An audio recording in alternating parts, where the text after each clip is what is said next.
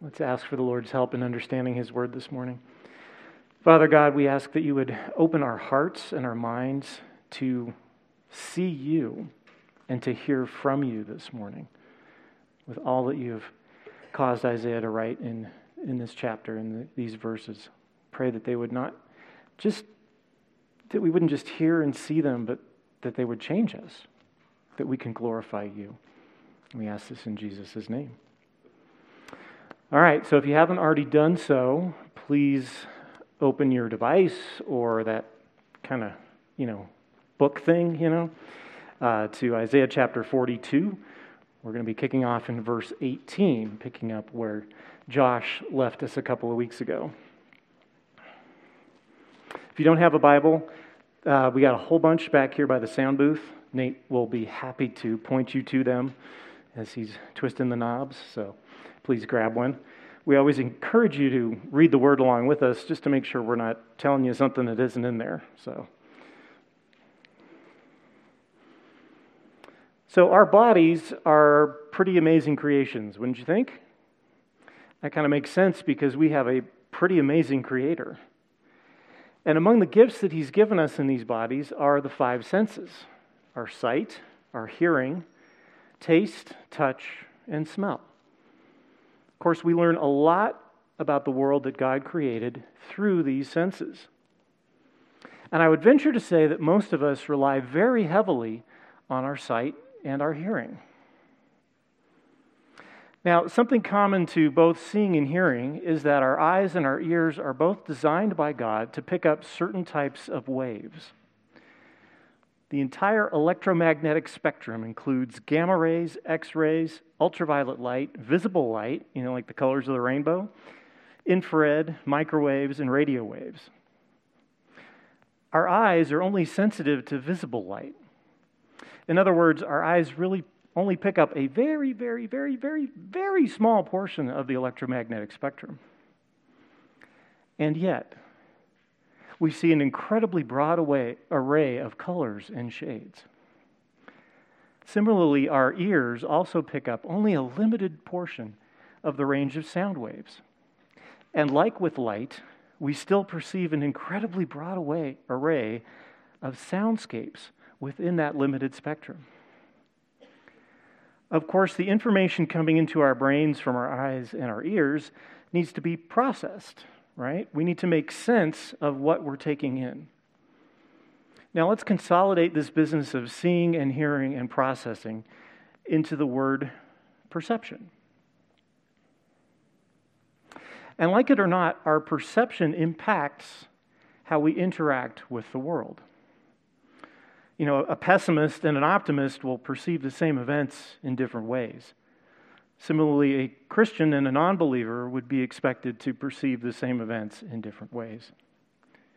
As we dive in today's verses, we'll quickly see how the Spirit, speaking through Isaiah, uses the familiar concepts of seeing and hearing to contrast a world focused perception to a kingdom focused perception. So let's begin with Isaiah 42, verse 18. Hear, you deaf and look, you blind, that you may see. Now, as Bill would say, this phrase shimmers between the then and the now. Certainly, the people of Israel at the time needed to be made aware of their own perception problem. But our sinful tendencies as humans don't change as the centuries pass. So we need to pay attention as well. And do you dig that irony? Hear, you deaf. How's a deaf person supposed to make themselves hear? How can a blind person make themselves see? They can't. But Isaiah is trying to awaken the people to their own ignorance of their actual spiritual condition. You see, they've, they've lost their kingdom focused perception. And this isn't the first time that Isaiah has used this type of language about seeing and hearing. And not surprisingly, Jesus himself uses similar language when talking to his disciples about his parables and even quotes from Isaiah uh, in, in Matthew chapter 13. Listen to this. This is why I speak to them, he's talking about the people, in parables. because seeing they do not see, and hearing they do not hear, nor do they understand. Indeed, in their case, the prophecy of Isaiah is fulfilled that says, and this is Isaiah chapter 6, you will indeed hear, but never understand, and you will indeed see, but never perceive. For this people's heart has grown dull, and with their ears they can barely hear, and their eyes they have closed, lest they should see what their eyes with their eyes and hear with their ears and understand with their heart and turn and I would heal them. Jesus goes on to say, But blessed are your eyes, for they see, and your ears, for they hear. For truly I say to you, many prophets and righteous people longed to see what you see and did not see it, and to hear what you hear and did not hear it. Now, as we continue on in the verses, Isaiah is not just warning other ordinary people. In verse 19, he says, Who is blind but my servant, or deaf as my messenger whom I send? Who is blind as my dedicated one, or blind as the servant of the Lord? Now, while the term servant can refer to God's people in general, coupling that term with my messenger and my dedicated one, in this case, further directs the words towards the priests. We hear a similar tone as Jesus replies to one of the Pharisees in John chapter 3. And remember, these were the religious leaders who were supposed to be teaching the people about God, right? So, speaking to the Pharisees, he says, Truly, truly, I say to you, unless one is born again, he cannot see the kingdom of God. Now, this religious leader he was talking to was apparently going through the motions of religion, but not truly living unto God. Clearly, the priests in Isaiah's time had not been living out and teaching the Word of God because the people as a whole had drifted from God. The people and the priests have lost their kingdom focused perception. Jesus continued to take issue with the religious leaders on this subject in other places in the New Testament. For example, Matthew 23. But woe to you, scribes and Pharisees, hypocrites, for you shut the kingdom of heaven in people's faces. For you neither enter yourselves nor allow those who would enter to go in. Now, as we remembered during our re- recent Resurrection Day services, despite all the writings of Moses and the prophets, that the Pharisees were familiar with. The spiritual leaders who should have recognized Jesus from all they saw and heard of him in their day were deaf and blind to who he was. Let's hear more from the New Testament, John chapter 9. So, for the second time, they called the man who had been blind and said to him, Give glory to God. We know that this man, speaking of Jesus, is a sinner. He answered, Whether he is a sinner, I do not know. One thing I do know, that though I was blind, now I see. They, the Pharisees, said to him, What did he do to you? How did he open your eyes? He answered them, I have told you already, and you would not listen. Why do you want to hear it again? Do you also want to become his disciples? And they reviled him, saying, You are his disciple, but we are disciples of Moses. We know that God has spoken to Moses, but as for this man, we do not know where he comes from. The man answered, Why, this is an amazing thing. You do not know where he comes from, and yet he opened my eyes. We know that God does not listen to sinners, but if anyone is a worshiper of God and does his will, God listens to him. Never since the world began has it been heard that anyone opened the eyes of a, bl- a man born blind. If this man were not from God, he could do nothing. They answered him, You were born in utter sin, and would you teach us? And they cast him out. We don't like to hear about our blindness and our deafness. And indeed, we see it in our own time. Despite the clear evidence for Jesus' birth, life, death, and resurrection, people still don't recognize him as Lord and Savior. And they don't perceive their own need for salvation. Isaiah continues, he sees many things, but does not observe them. His ears are open, but he does not hear. This verse seems to further implicate the church leaders. Again, we see Jesus point out these same perception problems to the Jewish leaders of his day. Listen to John chapter 8. Why do you not understand what I say? It is because you cannot bear to hear my word. You are of your father, the devil, and your will is to do your father's desires. He was a murderer from the beginning and does not stand in the truth because there is no truth in him. When he lies, he speaks out of his own character, for he is a liar and the father of lies.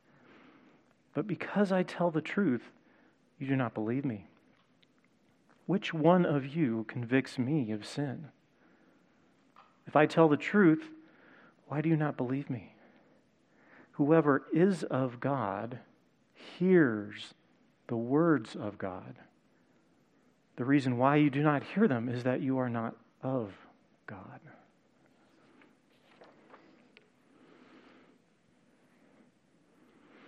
Now, the pattern of correction that we see in Scripture shows that God clearly warns his people to repent. And he does so in many ways over a period of time to give them a chance to change. But if even the church leaders aren't perceiving those warnings, look out. One could argue that this, the same thing about church leaders in our day, as we see increasing polarization among believers. Extreme legalism on the one hand that shows no grace or love or compassion.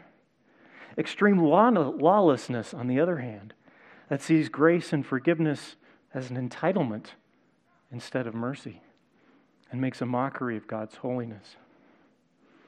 God warns us in His Word about such extremes should we take the time to read and hear it. And the effects of those extremes are observable in the world around us and in the church if we take the time to notice, to see them, to hear them. Verse 21 continues in this way The Lord was pleased for his righteousness' sake to magnify his law and make it glorious. See, the challenge for Israel then and us now is how do we perceive the world? So the perception problem for Israel wasn't because they didn't have the opportunity to gain a kingdom focused perception. They had the law, right? When they lived using it to give them kingdom focused perception, they were blessed. We see that time and again in the Old Testament. This magnified the law and made it glorious. While he's made provision for forgiveness of sins, he also is a holy and righteous God and will not allow his holy nature to be trivialized. As we learned a few weeks ago, that means correction for his people and just punishment for others.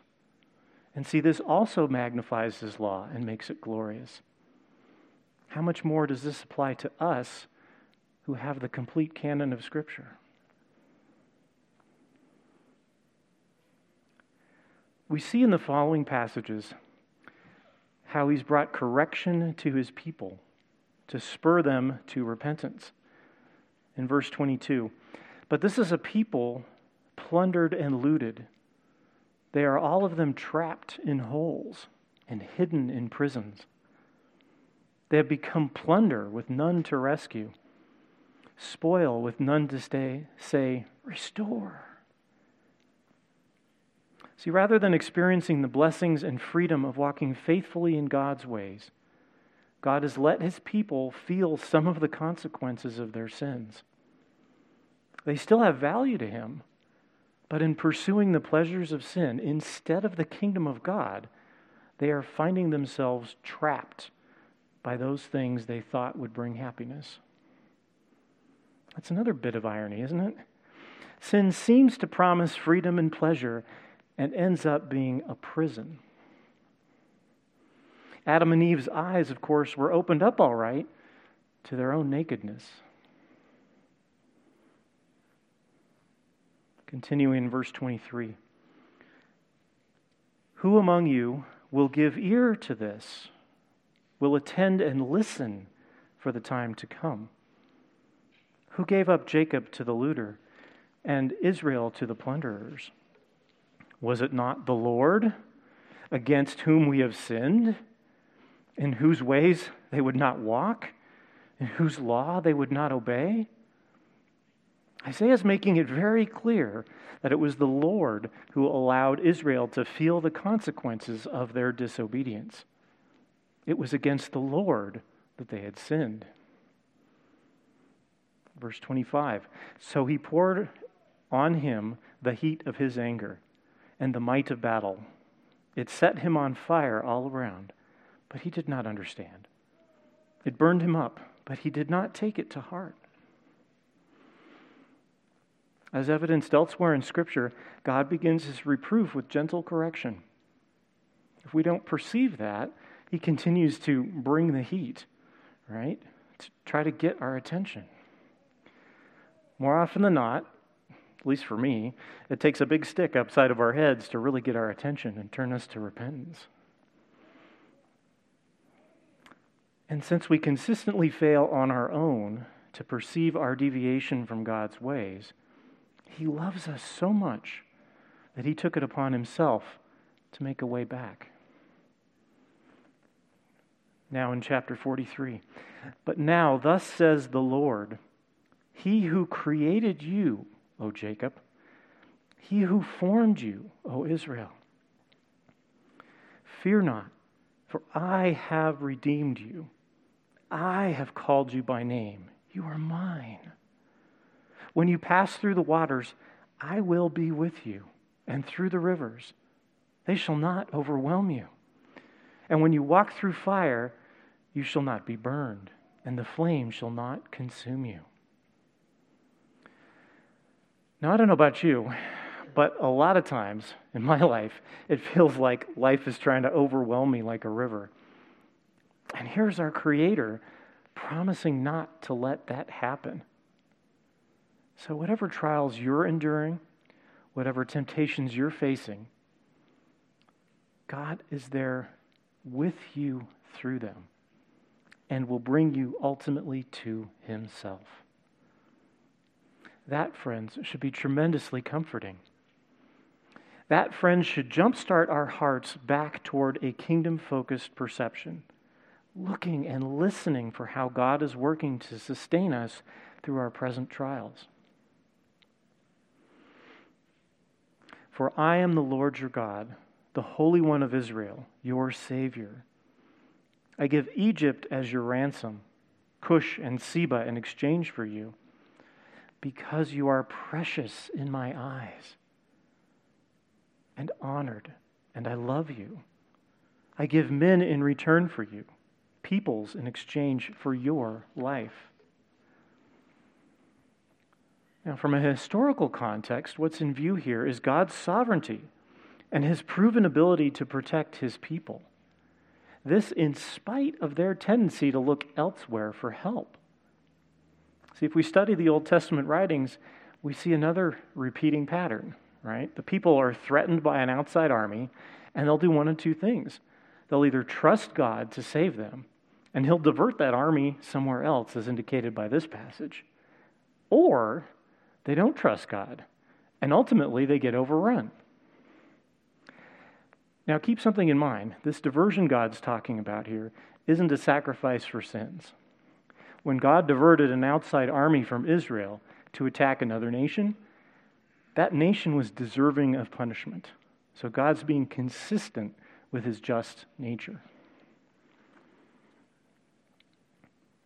Continuing on in, verse 5 Fear not, for I am with you. I will bring your offspring from the east, and from the west I will gather you. I will say to the north, Give up and to the south, do not withhold. Bring my sons from afar and my daughters from the end of the earth. Everyone who is called by my name, whom I created for my glory, whom I formed and made. Again, this evidence shows more of the shimmering nature of prophecy. The Spirit, through Isaiah, is offering reassurance that God will bring back his exiled people. But there's also a foreshadowing of Christ's work to gather all of God's people to himself from every tribe and tongue and nation.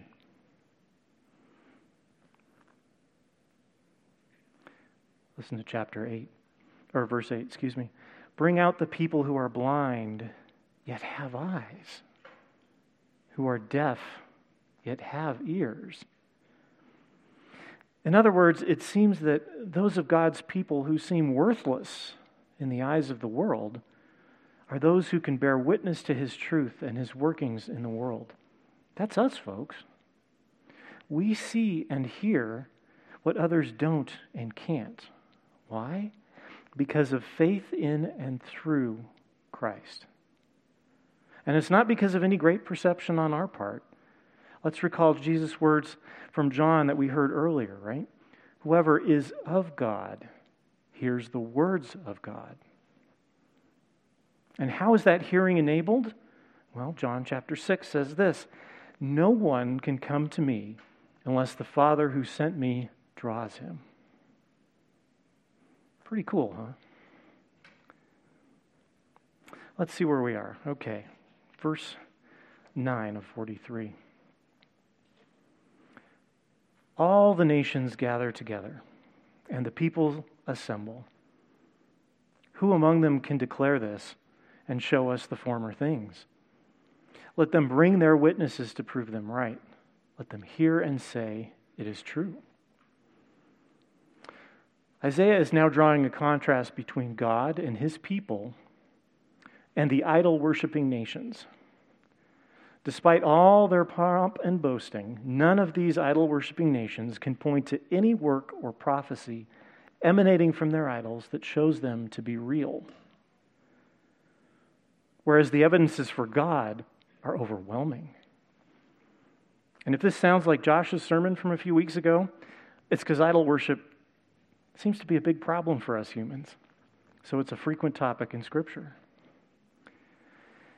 Now, if we think of an idol as anything that we elevate in our hearts above God, we should start to see all kinds of idols in our lives. Some of these, we don't even realize that we've made them idols. Well, like what, you may ask? Okay. How about families?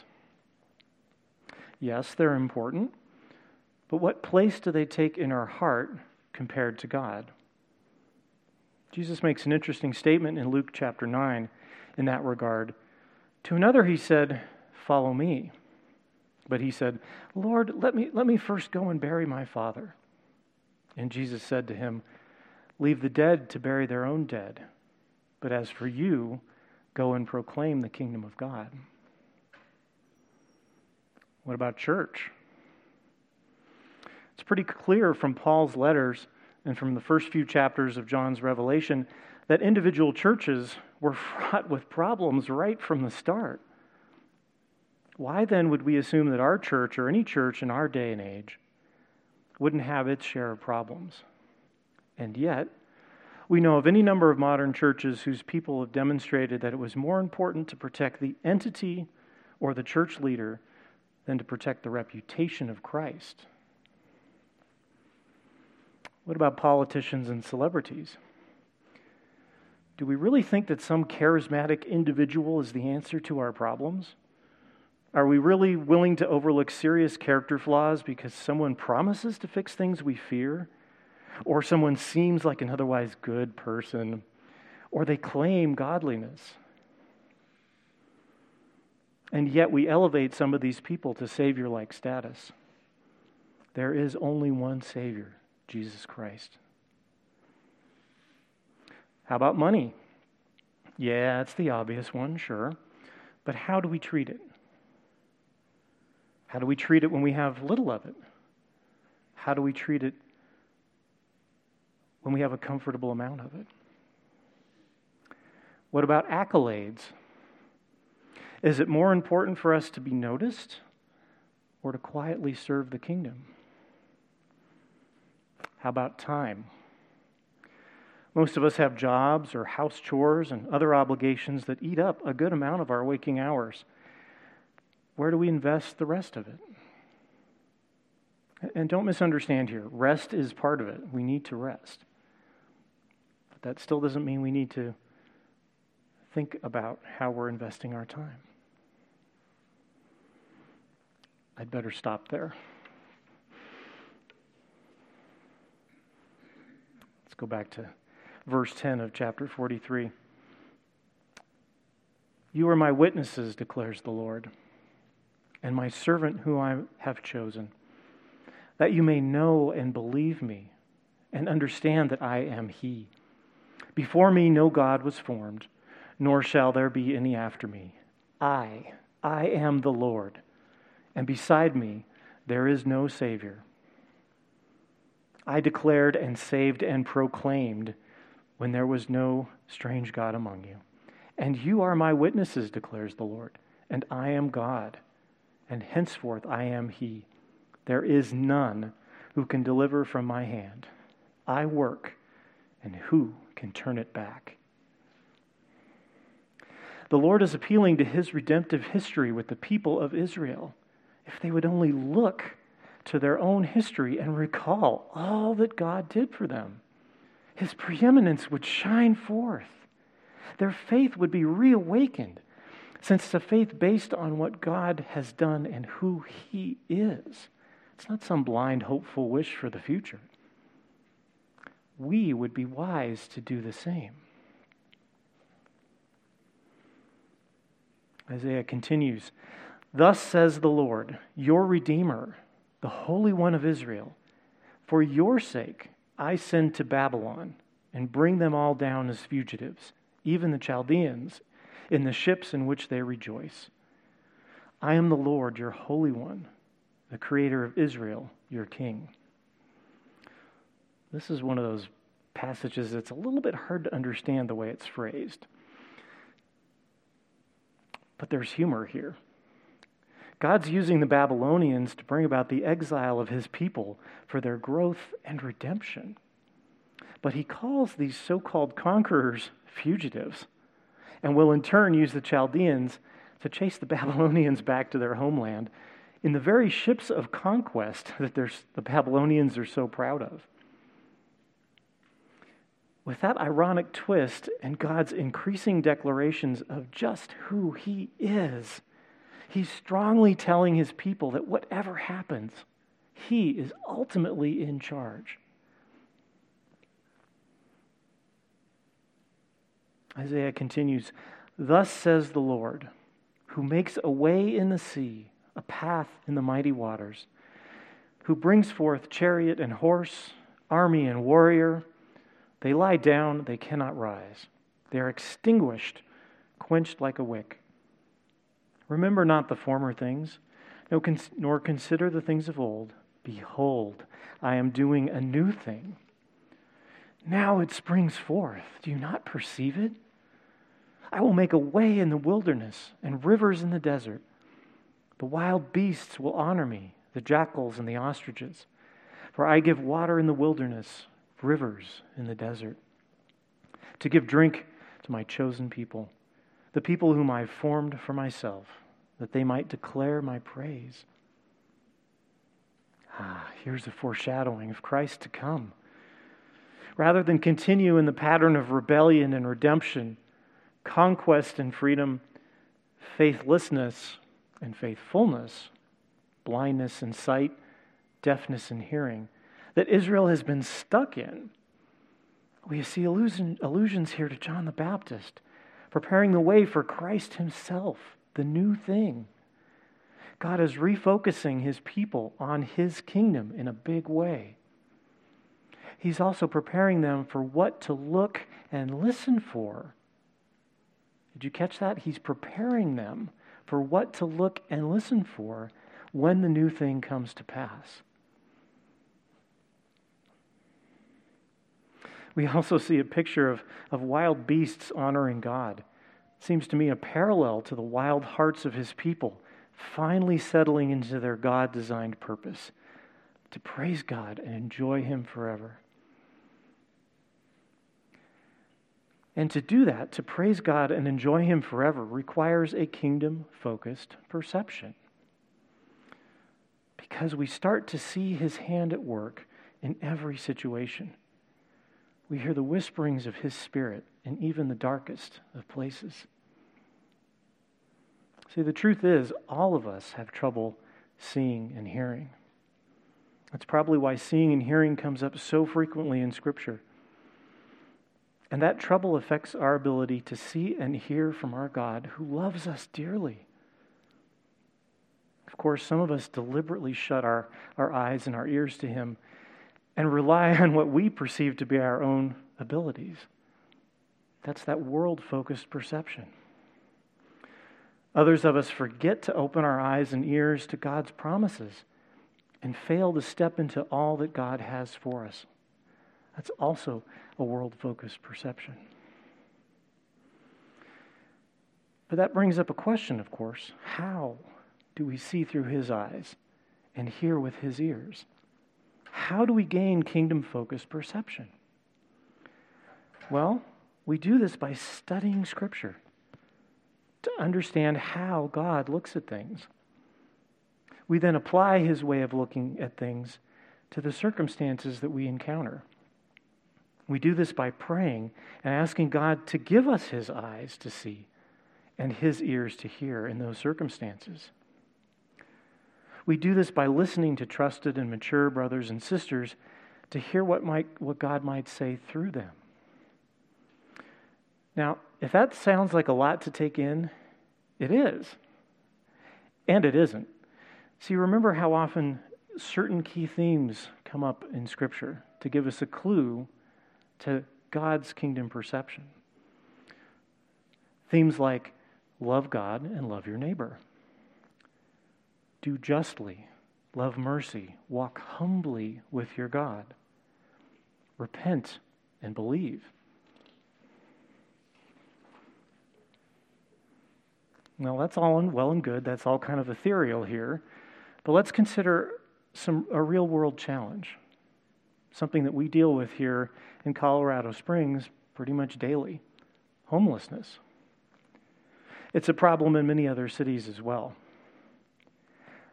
What happens when we look at homeless folks with a kingdom focused perception? First, we should recognize that as human beings, they are imago Dei. They're created in the image of God. As such, they have intrinsic value. See, a world focused perspective would say that, that they don't have any value, they're not contributing to society. Second, with a kingdom focused perspective, we should recognize that they are each unique individuals with unique stories as to how they ended up on the streets. A world focused perception would seek to dehumanize them by lumping them probably into one of two camps, right? They're either mentally unstable or substance abusers. Third, a kingdom focused perception would seek to provide them with spiritual and physical care. And I'm not talking about the one and done trip to the rescue mission on Thanksgiving, which is often more about making us feel good than actually serving their needs. See, a world focused perspective would leave it to others or some agency to provide care. Fourth, a kingdom focused perspective would apply prayer and wisdom in determining how, when, and what kind of care to provide. See, we can't save every homeless person, right? A world focused perspective might give some thought to those things, but more often not will it most give some spare change to the panhandler on the corner, and forget about that person immediately thereafter. I hope you can see Scripture informing those kingdom focused perspective examples that I've just provided. Obviously, that's a, there's a whole lot more on that subject that we could talk about, but the idea was to give you that sense of how to apply Scripture and looking at things through a kingdom focused perspective. The reality is that we often have better kingdom focused perception in some areas of our lives than others. As we grow in the Lord, that perception should get clearer and broader. The many colors and shades and sounds that are the beautiful masterpieces and symphonies of God's work in the hearts of His people should become more evident. Let's pray that the Spirit would continue to sharpen our spiritual vision and unmute our spiritual ears so that we could know, enjoy, serve, worship, and love our Redeemer more with each day. It's a thought which reminds me of these words captured by Moses in Deuteronomy Hear, O Israel, the Lord our God, the Lord is one. You shall love the Lord your God with all your heart, with all your soul, and with all your might. And these words that I command you today shall be on your heart. You shall teach them diligently to your children, and you shall talk of them when you sit in your house, and when you walk by the way, and when you lie down, and when you rise. You shall bind them as a sign on your hand, and they shall be as frontlets between your eyes. You shall write them on the doorposts of your house and on your gates. Let's pray. Father God, when we're overwhelmed with the things of this world and circumstances just come at us like, like a flood, like a raging river, it's so easy to lose perspective on your kingdom. When we look at people and their circumstances, it's easy to fall back on worldly perception. But Lord, we ask you today through your Spirit to give us your eyes to see and your ears to hear. That we can start to perceive more and more of your hand at work in the world. To look at circumstances through your eyes, how your kingdom might be expanded through your gospel, how we can minister to the hurting and the lost